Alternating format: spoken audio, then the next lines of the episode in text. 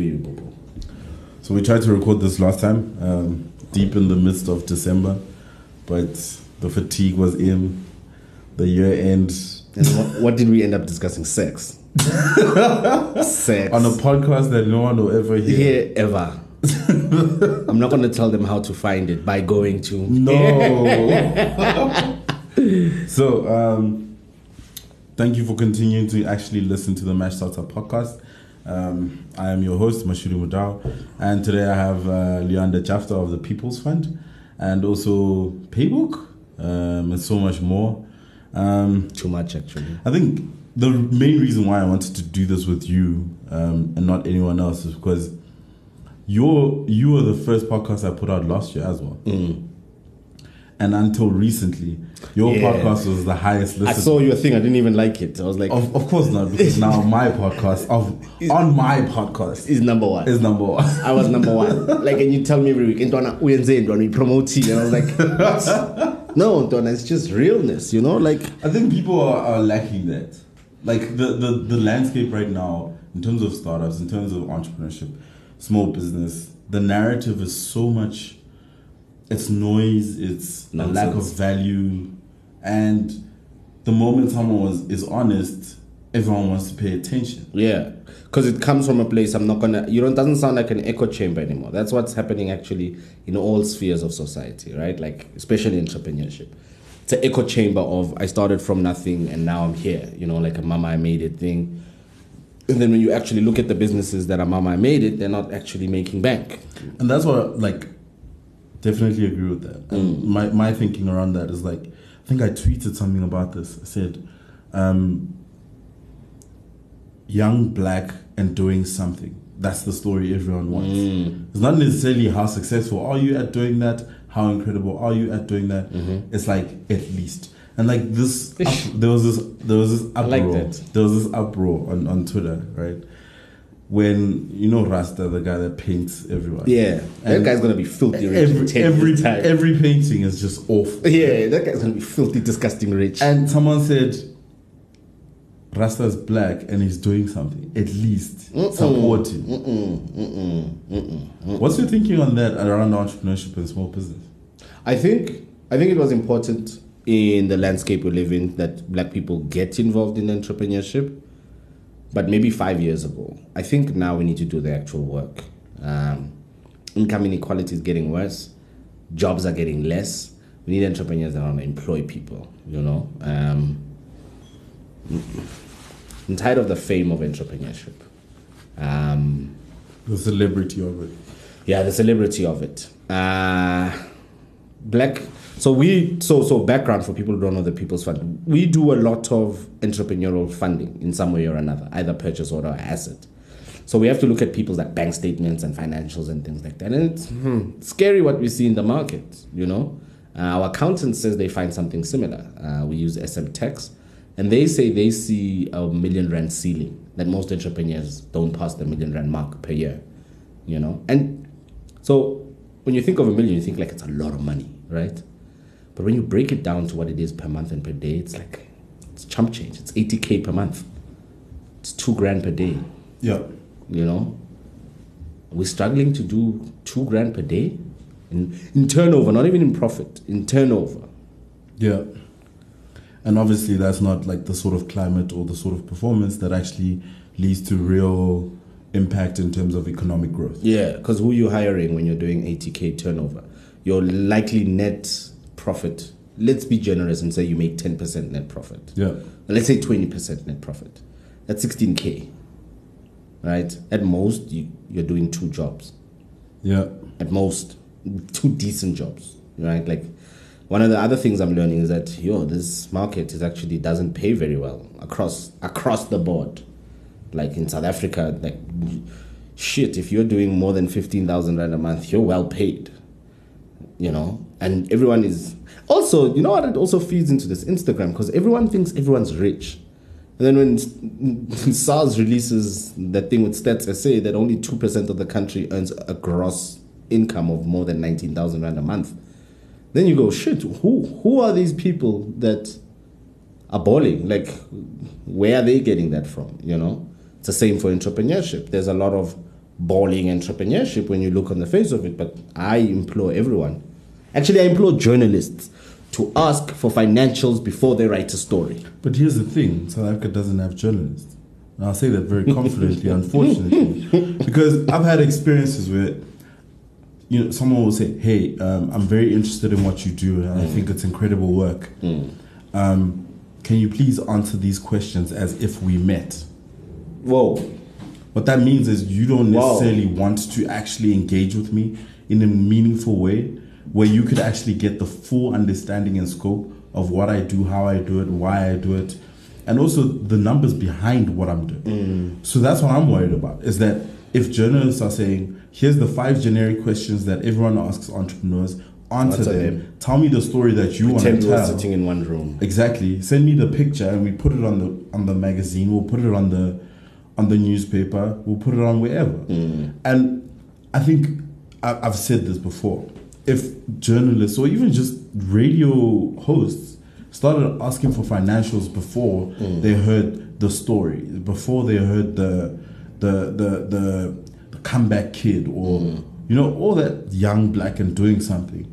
If you ask for financials before you you just really ask for the for the real like like model. Mm. What's really happening? What are you really doing? Exactly. how are you really building this? Exactly. I mean, you know, like I saw a post earlier this January, like beginning of January. Somebody saying, I'm really grateful for my year in entrepreneurship in 2018, right? And they got, then they listed the things they're grateful about. Donna, they listed their media appearances and awards, right?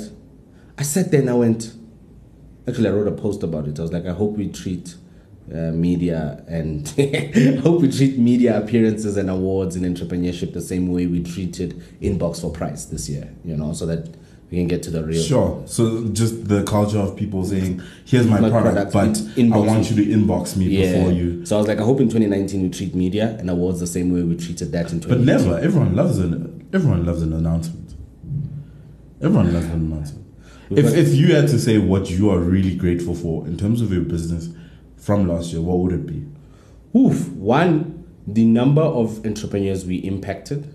So it's over 20 entrepreneurs in the space of 12 months, like real impact, where we funded their purchase orders.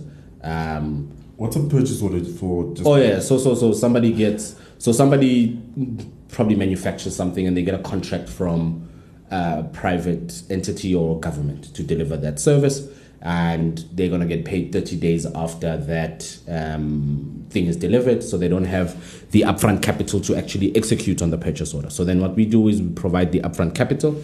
So sorry we're drinking guys so i'm gonna burp a lot in this thing and what happens is um, they need the upfront capital to actually um, manufacture or deliver the good so we pay, pay their suppliers and then as a partnership what we do is then we take 6% of their invoice value right? So if they've got a 100000 rand contract we'll take 6 grand from that 100000 um, for providing the capital right? Um, we've been doing that yo, six seven months. Um, how's it been going?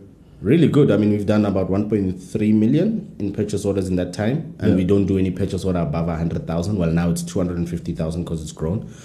We've we've been earning so because we take 6% of invoice value it fluctuates what's the interest on the capital we're or rather the return from the capital we're providing so our average is 13% per transaction and the average transaction pays in like 40 days so if you annualize that we're doing like 118% on capital which is like ridiculous you know It's good. it's not good. It's ridiculous. It's Ponzi scheme level of money. so, um, so yeah, that's that's that's that's that's what I'm grateful for, and also that we've got like a crowd of a thousand people now, right? Yeah. Who are participating. We're participating in the crowdfunding Exactly. model that you guys have exactly. Right. on. And they are getting the benefits. Thirdly, I'm grateful that we've paid back more than a million back to the crowd. You know, yeah, in in actual um, returns. in actual returns to Yeah. the crowd. we- We've raised over three million from the crowd, so we've paid back more than thirty percent of the money we've raised from the crowd Mm. by the entrepreneurs. So we're proving that it's sustainable. Would you say crowdfunding is this? It's it's it's a real. It's it's a really viable for someone to go with crowdfunding instead of going you know the the the route we've seen more. So whether it's the pitching competitions, which I think is flipping scam of a of an industry, right? Some people survive on pitching competitions. Literally, there, there, so there's a culture of that as Mm. of just people going, you know what? I'm not necessarily running a business. I'm just running an idea. Yeah. and I'm going to pitch this. Yeah, and win competitions. so long, win competitions, and sustain take- myself yeah. that. Not necessarily ever build. So A literally, business. just selling a story. Yeah, so so it depends also on the crowdfunding, right? Because everything is diverse, and there are pitching competitions that are worth their money. I can't think of them top of my head, but anything that uh, offers the ability to for access to networks that can actually grow your business, like Yeah. you're pitching in front of a bunch of corporates so that you can get money. That matters, you know, not money, get like customers. I think that's the most important form of money you can get into a business, right? customers. Because with customers, you can finance anything. And I think that's the objective of my life. Forget the businesses I'm involved in. It's to get to an understanding of finance where people are building building things with no money down. You know, like you're not putting money down. You you're using growth and real value to develop things. I want to say things. There's not a word that's captive. But of- I get you. You know, But back to the crowdfunding. What do you think of the viability of that in an African market, South African market? Like how you know you guys have a good year or more. year and a half. You've got a year and a half under your belt now. Mm. You've raised the money that you've raised, and you know you've paid back the money you've paid back. what do you think about the viability of it now, especially with the experience you guys have had? So the viability is firstly uh, framing for your market, right? So from of the of the three million, seven hundred thousand of writers come from the people's Stokvel, which is a Stokvel. You know, like basically people are contributing hundred rand a month, which we've now registered to become a CFI, co- cooperative financial institution, which the long term goal is to become a bank. Um, frame for your market. Stokvel is also crowdfunding. So that's very viable. We're doing 50 billion a year as a country on Stokvels, right? Find smart ways of getting Stokvels involved. So it is viable. And secondly, define your crowd as more than just individuals Yeah. for the South African market. There is a lot of capital sitting with corporates and government and various other institutions. Find a way to tap into that, you know, from a crowdfunding perspective. And I think things change very quickly. You know, like for example, the purchase orders. We've never, there's never a time where we have enough capital for the purchase order requests we get. I mean, we get five to 10 purchase orders a day Yeah. whenever capital is in our account, it goes out immediately after because somebody's purchase order is coming and it's due to be executed on. So we've been sourcing from a lot of private individuals, and now we started turning to like uh, private individuals. And there's actually, uh, sorry, institutional investors. There's actually a lot of interest from banks. Um, I'm very curious as to why a business doesn't have the cash flow necessary to sustain itself, you know, in those periods. Like, why is a purchase order necessary? So one, uh, they just don't have the money. Let's start there, right? So mostly, and because of the size we're playing at, it's people who get a contract sporadically, right, here and there. They get like a, a hundred thousand rand contract here, a two hundred thousand rand contract here, but it costs them maybe eighty thousand rand to execute on the project or seventy thousand, right?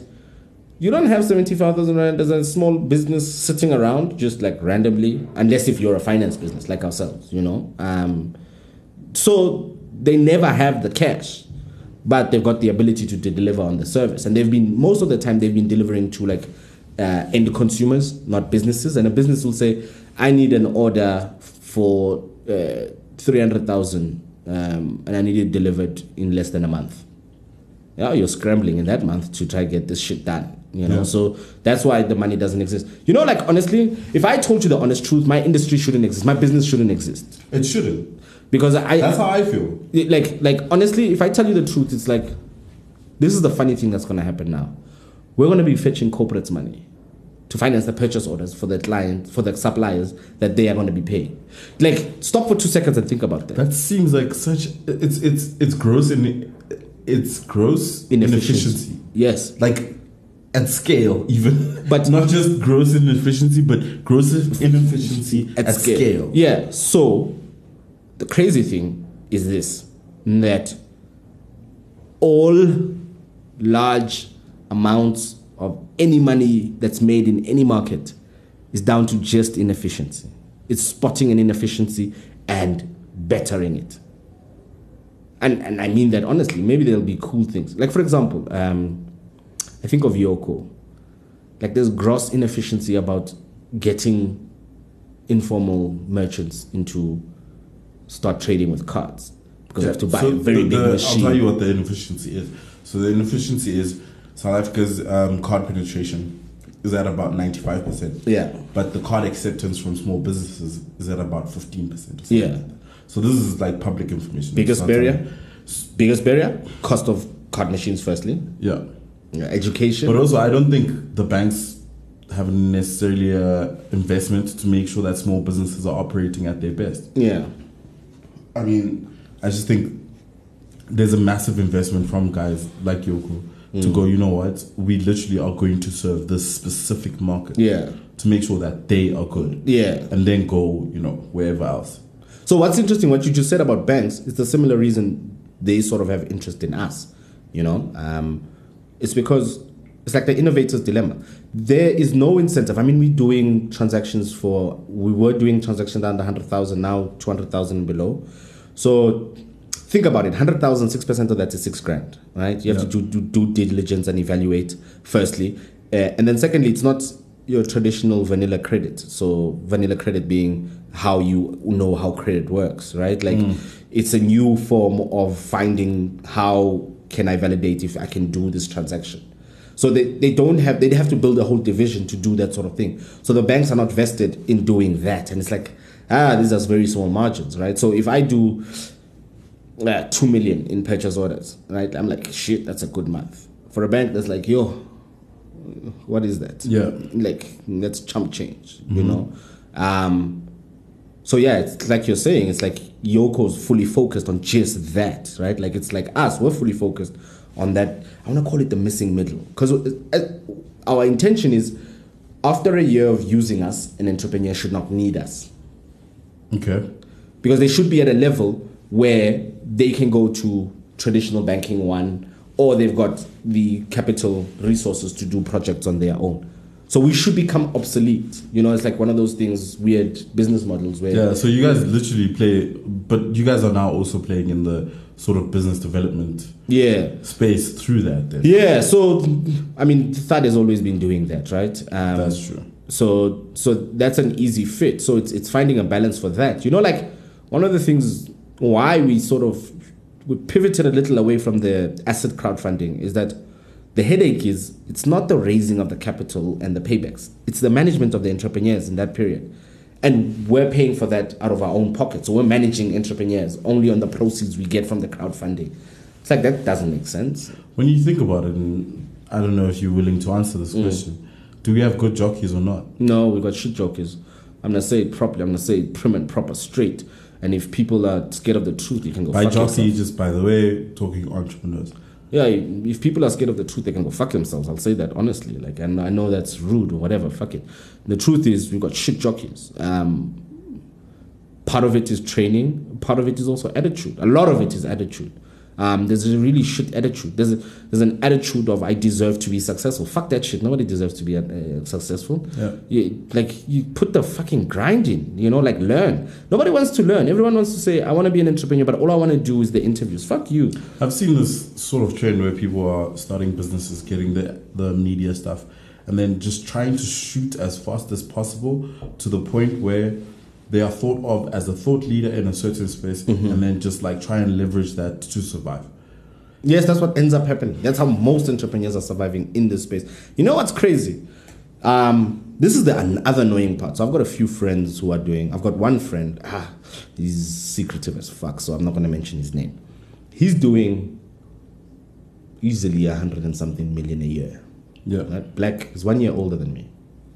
Um, when you look at it, you'd think, ah, that's a boring industry, right? Um, he doesn't want to be anywhere near any media. And you know what his reason is? I have not made it. At a hundred million. Yeah. Yeah. Um, I think the culture needs to change. And he's, he's got an accounting background, so there's that prudence as well, right? But, sorry. But I think the culture needs to change about what making it looks like, you know? Yeah. Making it should be financial. It's nothing to do with magazine cover, No, no, radio interview, no, Instagram likes, no. Talks at events, no. talks, brand influencer stuff. And I think that's like the craziest thing is like people starting businesses just to become influencers. Yeah, I think that's like uh, a gross like that's another just go wow where are we in the landscape where people are going you know what I need to start this business I need to grow this business but you know what the real bank is in me getting brand sponsorships or brand partnerships Dude. with whomever wherever and just like going off of that So you know what's interesting about what you just said? Um, everything is nuanced, and there's fine lines in life, right? Like there's, so, there's a fine line between genius and insanity, right? There's a nuance, right? So if your bra- if your business can fit with brands, where brands are sponsoring your goods or your events and things like that, kudos to you definitely right? But that's very different to brand sponsoring you, like as a person, as an individual. Yeah. You know, um, and that's that's the nuance that seems to be tripping a lot of black entrepreneurs over. I, you know, what? and I say black entrepreneurs because I don't deal with a lot of white entrepreneurs. You know, it's not. I'm not trying to malign. Is that the word? Fuck, I'm forgetting English. don't know It's what January. word that is. I forgot what the word is, but I'm not trying to be mean to black entrepreneurs. I'm just saying that we've got a lot of a lot more work to do. We're way behind, and we should be working four times as hard. what do you think the, the the thing is like how do you catch up how do you surpass Learn finance. Fuck. Like learn finance. So I'm a guy, you know, running a food business. The first thing I learn accounting. Learn ac- first thing is learn ac- learn fucking accounting. Yeah. So so, so this, um, the same friend I was telling you about. Um, one of the things he did to help some businesses, there's a thing samakota nana. He'd sit them down and go, Donna, you need to be counting the chips you're putting in your fucking bread, because you're selling this thing for 15 rand. What's that based on? Yeah. like what's what is that based on? So your mistake is you're churning a lot of cash so that makes you feel like you're making money but you're not you know like know your costs you know like know gucci if i take a scoop 100 this many grams i'm using two rand worth of potatoes i'm using and then look for a 60% margin on that right? So if two rand worth of potatoes i should be selling it for 3 rand 50 or whatever right? That captured in the cost of that of those chips and then within the entire quarter. First thing learn accounting because you know what accounting teaches you how to scale because you know what your levers are because then you can start looking when i put 100 rand in here i get 300 rand back Yeah. if I put 200 rand in here, I get, because, and that's part of why most of these entrepreneurs who, who, who do well in media struggle with scale. Because they've built all of that clout on how much noise they can make. You, it's very hard to scale noise because you have to keep doing gimmicks to stay relevant, right?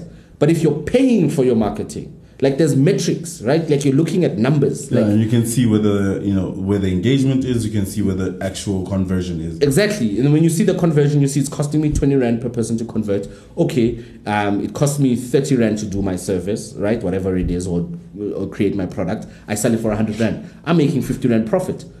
I can scale up the marketing, right? Now, instead of spending 300 Rand a day on marketing, I can spend 10 grand on marketing, right? I'm making a loose example. And then from there, you can get scale, right? And also, accounting also forces you to learn systems. You know, like systematizing your business. It's like systematized for scale. We don't we don't build for scale. We like one one man shows that are good salespeople.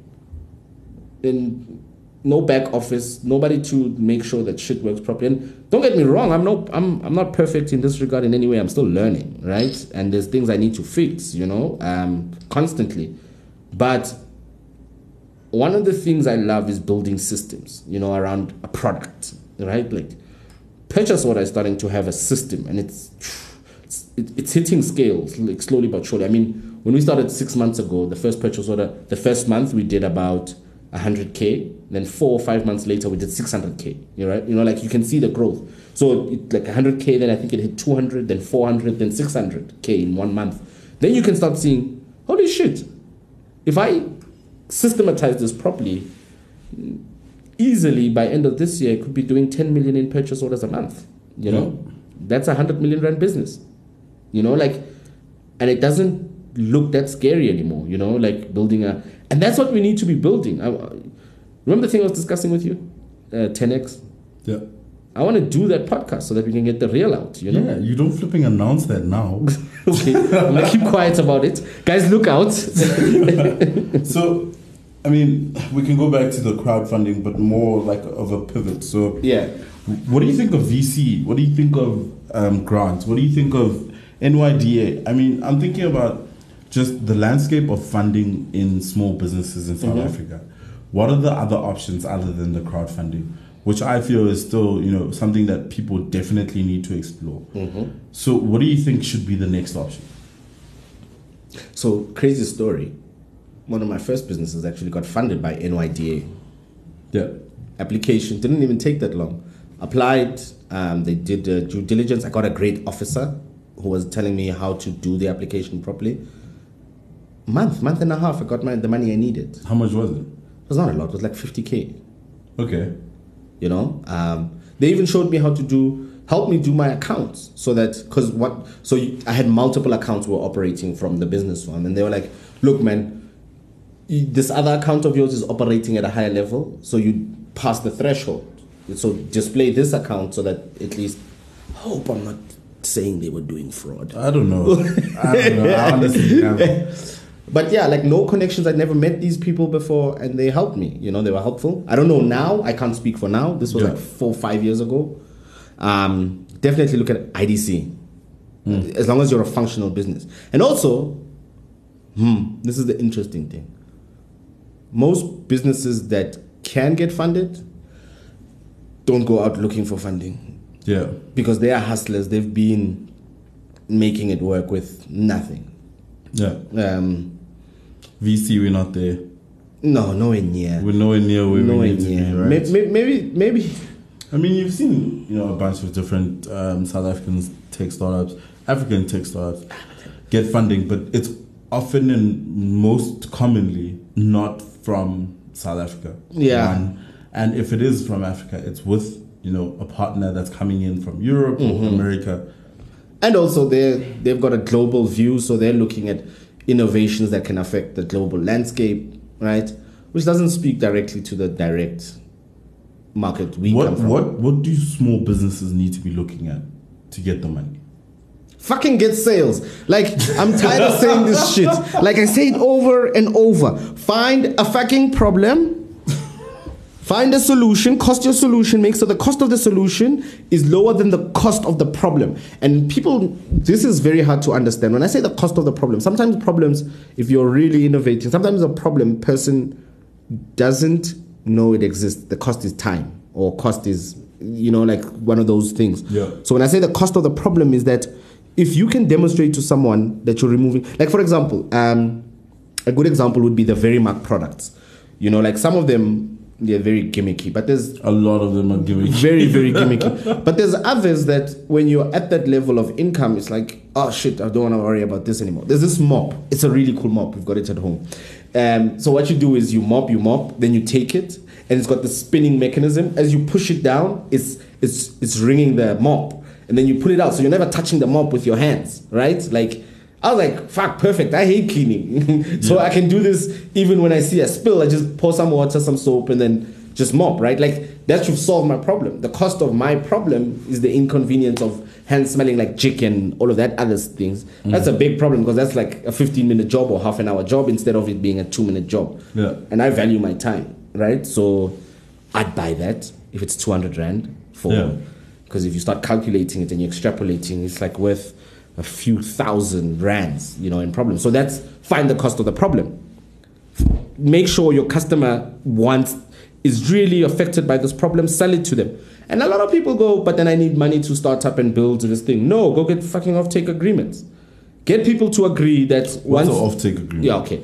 Off-take agreement is This usually year we, we, we don't use terms on Terms, this podcast yeah. that are not explained. Yeah. We are not going to do that. I want I want Fair. anyone and everyone to be able to listen to this and, And go, you know what? I understand what, What they're guys talking are talking about. Yeah. So let's go. What's the So off-take? off-take agreement is somebody saying, look, I will take X number of your goods if you have the capacity for it, Mm-hmm. right? And this capacity could mean or even letters of intent. Letters of intent. I have an intent to take your product, right?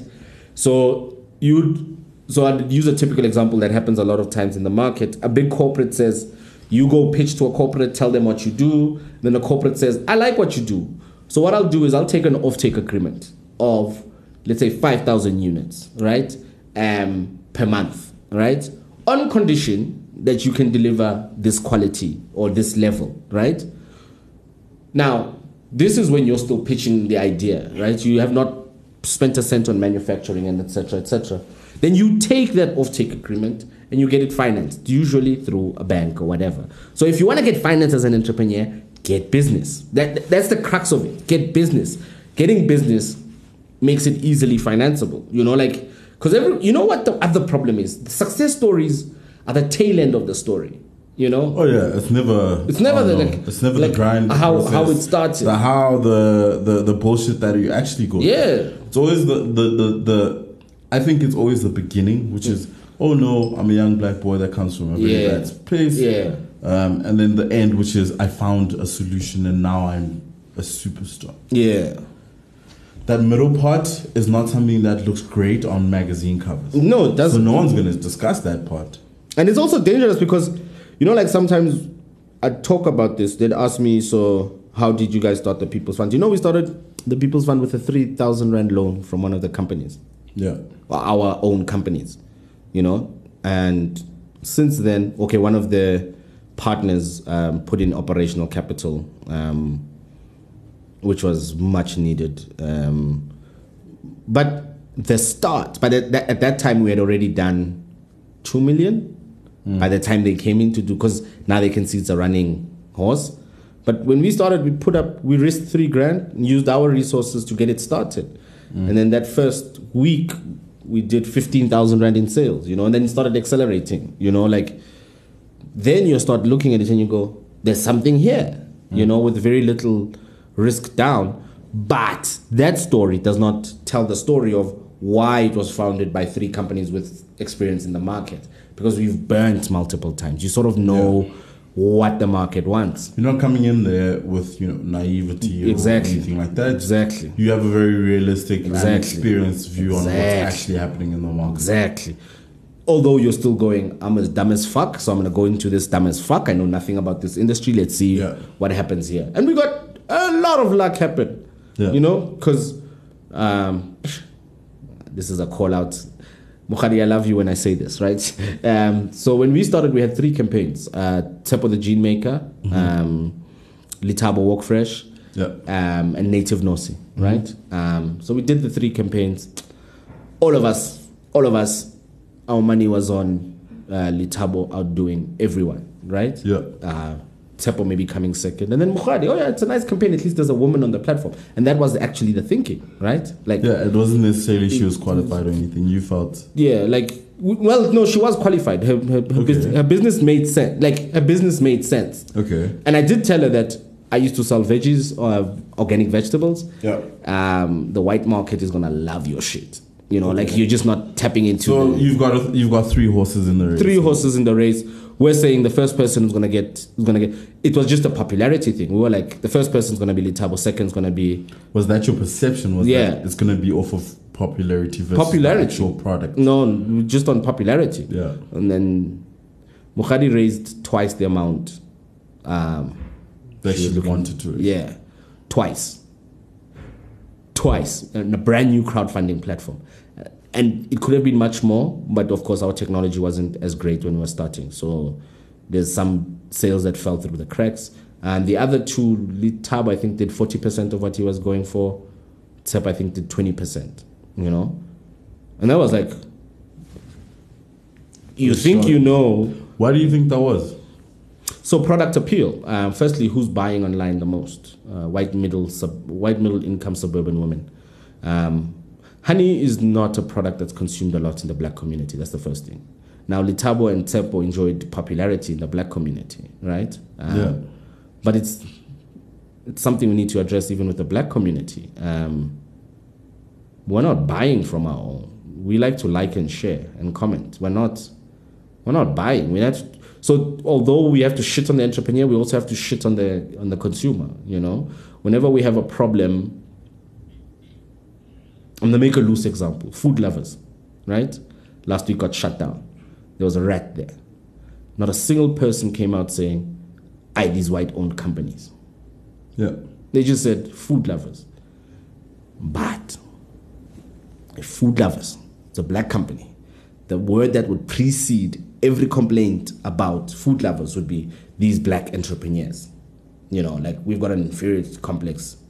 And also, I'll tell you honestly. I've seen this complex, and I've, seen various different sort of complaints, and where someone has had a bad experience with a business that happened to be black owned mm, mm. or black managed, and the complaint was not, "Hey, this business wronged me." Mm.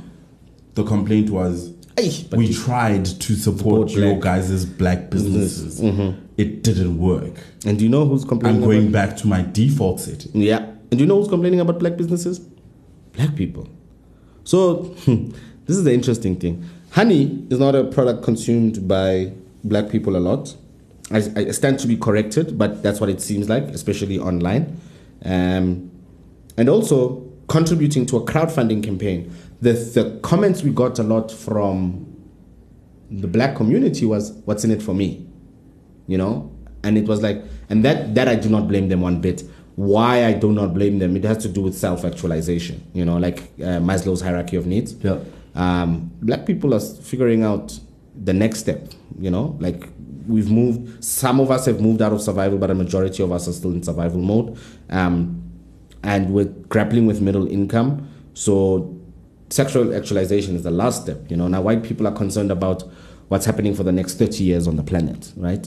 Generally because i know somebody's going to come out saying don't paint all black people with this brush and it's like it was a generalization for the general psyche. Anyway um, so i understand where it comes from and that's part of the pivots we did with the people's fund because we wanted the people's fund to appeal to black people so that black people solve their own problems right? Because there's there's something that would concern me because I mean there was a time 80% of the people crowdfunding and they knew it was 51% black owned companies. That was the criteria.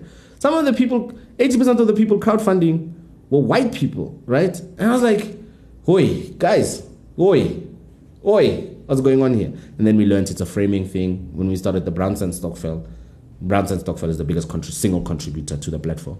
That was a framing thing. That's our fault as a platform right? Not appealing to the audience in a way the audience want um, to be appealed to. Yeah. Right. Um, but then that slowly started changing with the Stokvel and all of those things.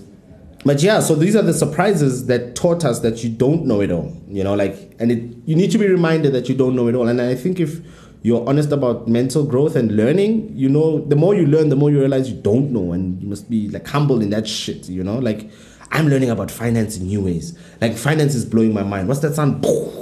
Yeah. What, what's that sound, right, boys? Like, I don't know. I I don't make those. I don't make white boy sounds. mind blown. Joe Rogan likes it. um, mind blown. Like some of the leveraging that gets done in the market, and I think that's where we're being left behind, right? Because It's- of the leverage. yeah, we're telling stories instead of learning how leverage works, right? Because that's what businesses need. Understand how credit works so that you can grow your business, one with other people's money, and pay those other people. You know, that's that's it. Finance runs the world. Jay Z said it in a song, and sometimes I like his old songs when he says, "Do you fools listen to music or do you just Skim through it. skim through it?" Because he said it. He said, "Do you want to know how Jews own? Thanks, man. Jews Jews own all of America. Credit. That's how. Like that line." People caught that.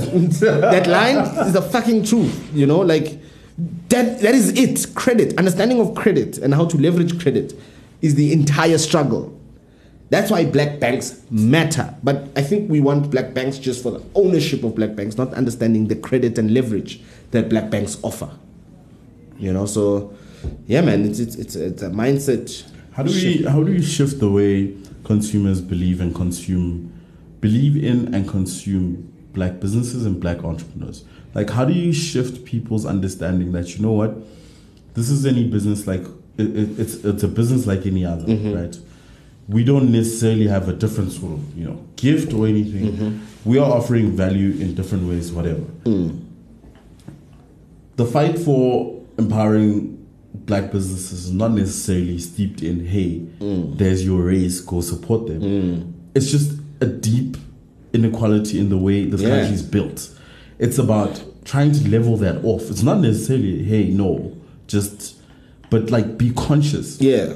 of your buying decisions, Mm. of your investment decisions. Sure. So I suppose a lot of the people who'll be listening to your podcast, the middle income people, um, who start acting white when we get middle income. And the problems of the world are not my problems. I'm not dealing with that anymore. And the problem with that is that you have a very shallow and narrow minded perspective on the world. Um, you want to enjoy the creature comforts of the suburban area without crime and that sort of thing. Get the in- income inequality out of the equation. You know, like helping, helping or work. I don't want to say helping because you're paying for a service that somebody's delivering. Or but supporting black businesses is about removing that income inequality. You because I think Julius said this. He was like, and you and you blacks who are rich now or better off, you think you think when there's an uprising of the poor, they're only gonna go, I nam. They're gonna be like, you're part of the sellouts. You know, like You got out. you got out, you know, crabs in a barrel thing. So it's a bigger societal issue than just helping somebody like my like my kin, which makes it easier. Like somebody who looks like me makes it easier, right? Or should make it easier, but it actually makes it harder because of the psychology, the psychological ramifications of apartheid. But for all of us to enjoy a comfortable society, and this is what I try to explain to white people, is that helping black businesses or supporting black businesses is for your own good. You know, like what's the number one thing white people complain about? Crime. Crime is almost absolutely a function of income Poverty. inequality. And poverty. Yeah, almost absolutely. You know, even even the studies show like gender-based violence. When you look at the income inequality of a society, gender-based violence increases.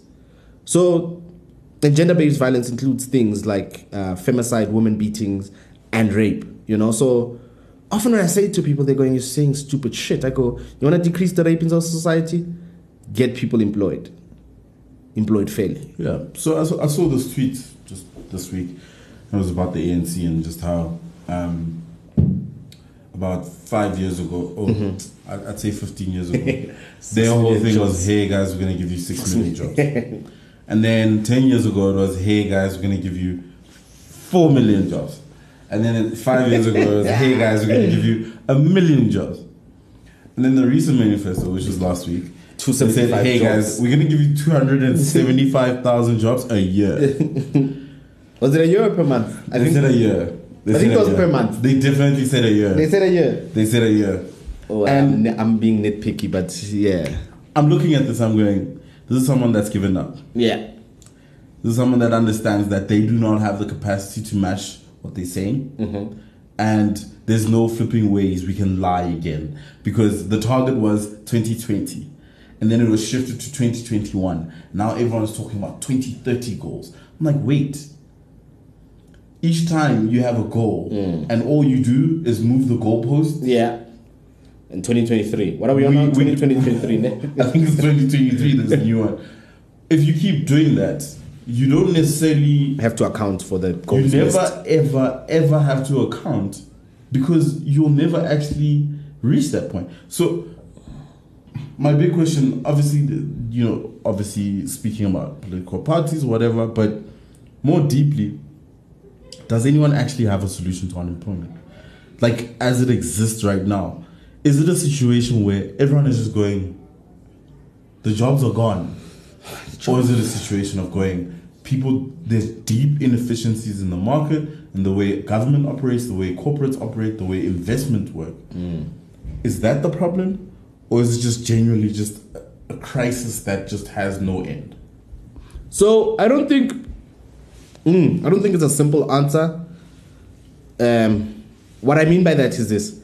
So, firstly, why is government promising jobs? And I and uh, what I mean by that is this: is that that's part of the culture we have to change. I think in South Africa or just in any socialist-led country, you know, um, because this is the fuck ups you do. Do you know like government employees are the best paid employees in the country Yes, this I know. by far? Like in some places, threefold, right? And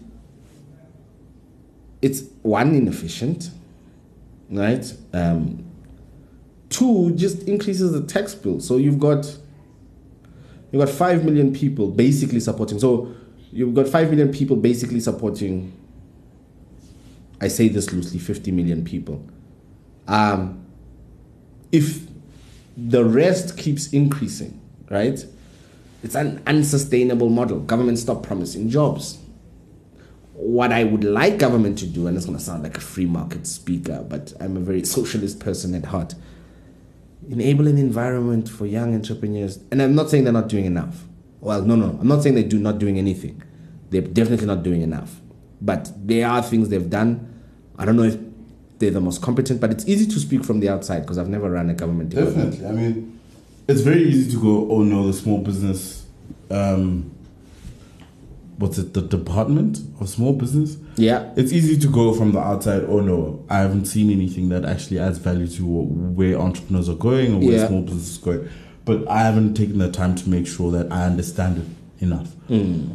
But do you think the entrepreneurs save us? Is that the ultimate solution? Is like in creating an enabling environment, empower them as much as possible, educate them as much as possible. I mean, I always think about this. It's just you've got this massive in, uh, unemployment problem, right? And then you've got a bunch of graduates with degrees. Yes. Who are How do we activate or how do you access those people to empower them in a way that can actually we can use the skills you have, not necessarily in the way that you thought you would be using them, Mm-hmm. but in a way that can still add value to the society. So, number one, like I pretend your phone didn't just ring.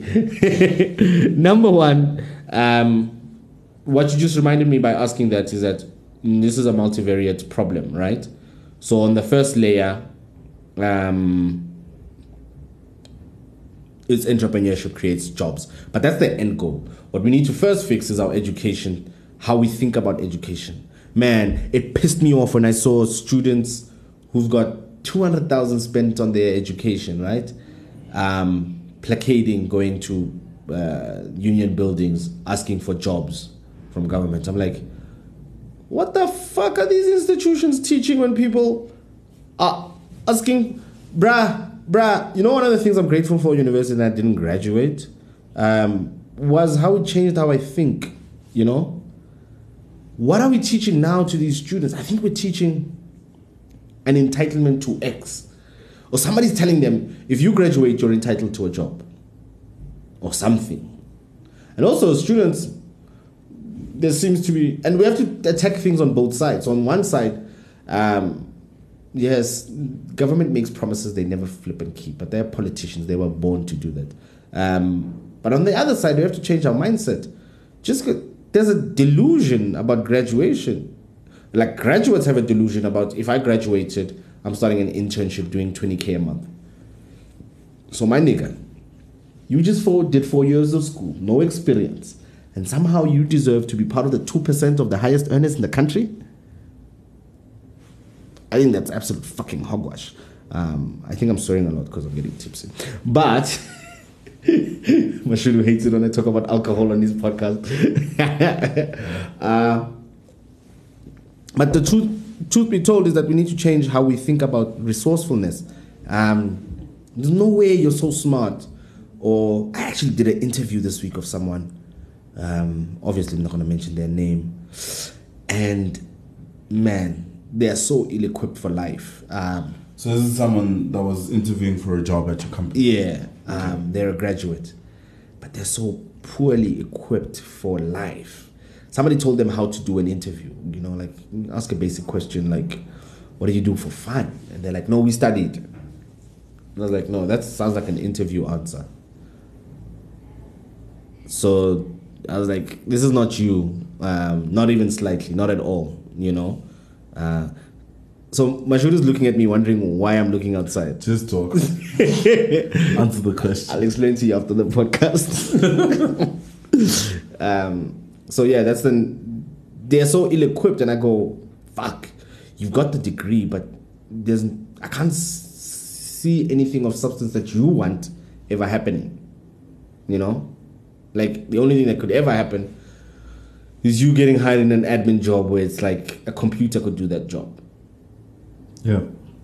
yeah so we have to first fix how we think about ourselves you know like education and all of those things. So that's the multivariate problem. It's not only entrepreneurship. Entrepreneurship can create the jobs functional small businesses and also stop glamorizing businesses because you know what's interesting? The businesses that i come across that make bank are so boring. Like you can't even do an interview about them unless if you're interested in finance Yeah. right like they make bank there are there are black businesses doing real amazing numbers you know like upwards of What 50 sort of million boring industries are these?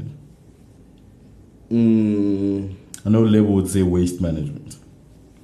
yeah but there's no black companies doing anything in, interesting there as far as i know waste management would be that type of industry completely white owned um, when i say waste management we have to be careful recycling of plastic because waste Yes, that's what I mean. yeah that, okay. Oh, yeah, I Yeah. understand where the confusion might be. Yeah, because waste management, there's a very big multi billion rand company that does waste management for government, black owned. Yeah. So you have to be careful there. Um, and it does waste management for government, but on the sewer side. Um, then there's insurance companies. Um, there's. I'm scared of how I say this so that I don't expose my friend. It would be like vehicle disposal units and vehicle trading units, you Yeah. know. Um, there's also VAT remittance for governments, companies, black owned, that are doing really amazing numbers. Um, manufacturing, farming, um, well, agro processing, let me not say farming. I know a milling company that was doing 15 million a year, which is like a decent number amount of money. Um, manufacturing, also manufacturing, the stuff that's not in the front end, you know. Um, but none of that brand stuff. So, retail, Nah. e-commerce Nah, no. There's nobody in e-commerce making bank. I'd argue Takealot. Maybe is doing. I'm making an estimation. If I, I haven't looked at that industry in a while, but I think they were. But what you're saying is just basically businesses that rely on brand in order to sell. to scale. There's no scale. There's They no, can't. There's no brand. There's no black brand I can mention that's got like ridiculous numbers, like ridiculously wow, well done. You know Yeah. that I that I've seen. Um, I'm not saying they don't exist, but How do you fix that? stop fucking building brands. Stop building businesses. Stop building businesses. Fuck brands. Make make money. Make money, my nigga. like make money. That's it. Make money, my nigga. You know, like find real problems. You know, like for example, so with the crowdfunding, even with the crowdfunding, we were doing more bank than most of black businesses, right? Because we were first year we did over a million, which is the ceiling. Um, but we pivoted. It was never going to be sustainable, you know, on its own, right? It's a long term play. As we build the crowd, we've got thousand people now. Now, when we start a campaign, it's going to be easier. But as we pivoted to purchase order financing, I mean, the first six months we did a million, 1.3 million in purchase order financing. Then you go, shit, and we're still figuring this thing out, you know? Like, yo, we can do major damage with this thing, you know? So, do the shit that matters because like that's actually what entrepreneurs needed funding for or the ones who can have the capacity to pay back it's the ones who've got contracts but they don't have the capital to execute on them you know so find real problems that matters majorly so much so that i don't know if you notice if my social media has decreased a lot i don't even talk about the people's fund that much Yeah. because i don't need to sell anyone Yeah. the business happens in the back end. Nobody generally needs to know. And if I'm sharing, I'm actually trying to mm, help people make a, a nice buck because we make good bank on the purchase orders, you know. Um, But if people understood finance, then understand how ridiculous the numbers we're doing are, Yeah. and that's why. So the big interest is actually coming mostly from white companies. Um, there's a few black investment companies who are very interested in putting money, which is nice, you know, because Just to pivot, right? yeah, Because now you're just going into a deep dog hole of competitors and I don't know what else. But just to pivot and end this, right? Mm. So we were both featured in the um, Black Label Champions Men uh, Yeah. Warner magazine issue, which I thought was really great. Um, until someone asked me, "Oh, it's so cool! Um, you took these pictures and they look really good, Mm. and you guys like did this interview and it's really cool. But what now? Where's the impact of what you're doing? How does this reach young boys in Soweto, young boys in Daveyton, young boys in Tembisa? Mm. Why does this matter? Mm. I was heartbroken. because once the magazine moves on, once the brand moves on, Mm. onto the next campaign, onto whatever the analyst has told them that where brands are going and what marketing speaks to people, Mm. those people will move on. Mm. But what would be the impact of you telling your story in this magazine, for example? And what will it, why will it matter in the next 5, 10, 15 years? Ah, man, you know my stance on any PR campaign, right? Generally think it doesn't matter for shit, right? Like I'm gonna be frankly honest. Um, why I actually picked, why I actually agreed to this, I was actually doing some gig for Staring Cinemas. Um, they were like, we wanted how they sold it to me. They were like, we wanted to tell real stories of what looks like it's impactful, but it's not in the spotlight, right? And then I was like, that's my kind of thing, you Yeah. know, where there's real work being done. It's not like just a popularity contest, and Not the fluff. it's not the fluff. Um, and tell that story, um, which was exciting. And unfortunately, some of the things I think there was a missed opportunity was that we ended up telling stories about our upbringing. You know, like the questions directed us. I was like, man, I wish I could redirect this interview to a different direction. What is that? Nah, I don't think that's the important stuff. I don't, because then we sit. Because, for example, I don't come from a, a poor background, right? Um, I'm not going to fit the archetypal story of poor black boy who made it big in the city. You know, like I come from fairly middle, black middle income. I'm white poor, I'm black rich. right? Um, fairly affluent middle income background, you know, so I'm not to fit the archetypal story. And then also, it, I'm scared sometimes it creates the excuse because we all need justification when somebody creates a success, you know? Instead of emulating the mechanisms that it's done, then we go, ah, but it comes from middle income. Of course, it was going to be very successful. You know, like, that's part of the reason I'm not going to disagree with that. And we need to get as many black people middle income as possible so we can extract as much knowledge from those people. But we could tell better stories about finance, you know, like understand how the People's Fund works and what does inter- black entrepreneurship need in South Africa. But then they were asking me questions about my upbringing and that sort of thing. And that just, yeah, it became another one of those interviews. Young black and Unfortunately. doing something. Yeah, young black and doing something, unfortunately. Though, could be, and I suppose brands are doing their thing. And what sucks is I fucking love Black Label. Like I'm drinking it all the fucking I don't think it sucks. I fucking love it. so I think just to end this off, what do you think the impact that you want to make on this year? Like what what does that look like? Oh, like man. if we do this again, three years running, you're the first podcast I do. Yeah. Next what year, will matter to you to tell me this day next year? man, if we've impacted 300 businesses from a purchase order perspective, then I'd say we did a good thing this year. If we were able to help 300 entrepreneurs to deliver to corporate, boom. Of course, be profitable, right? And I've already got the number in my head, sort of what it looks like, my ideal number. But I'm not throwing that out in the market anymore. We are papa. Papa. Um, I know, like on our current projection, our current trajectory, we're probably going to do 10 million this year. Um, but I expect it to be much higher if we do our, play our cards right, right? And then now we're starting to talk about a real business. I think at 10 million now, you're, you're a real business. You know, like now it, it matters what you're doing.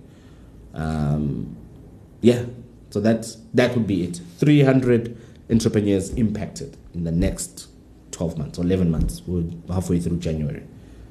Then we did the work for this year. Um, we did the work. And then keep increasing that number. It's basically simple. Because I know 300 entrepreneurs impacted means 300 jobs guaranteed to be permanent. At Yeah. least. I'm not going to promise 275,000 a year. Anginayo leyo capacity. this was a very mellow interview. Like it was very chilled. It needed to. I think we're both tired because we just came back from is My leave. new vibe. My new vibe. I guess you relaxed and I take everything out. Extract everything. Good luck for the year. Yeah, man. All the best. Okay. Same to you. I'm Thanks. pretending to care. Yeah.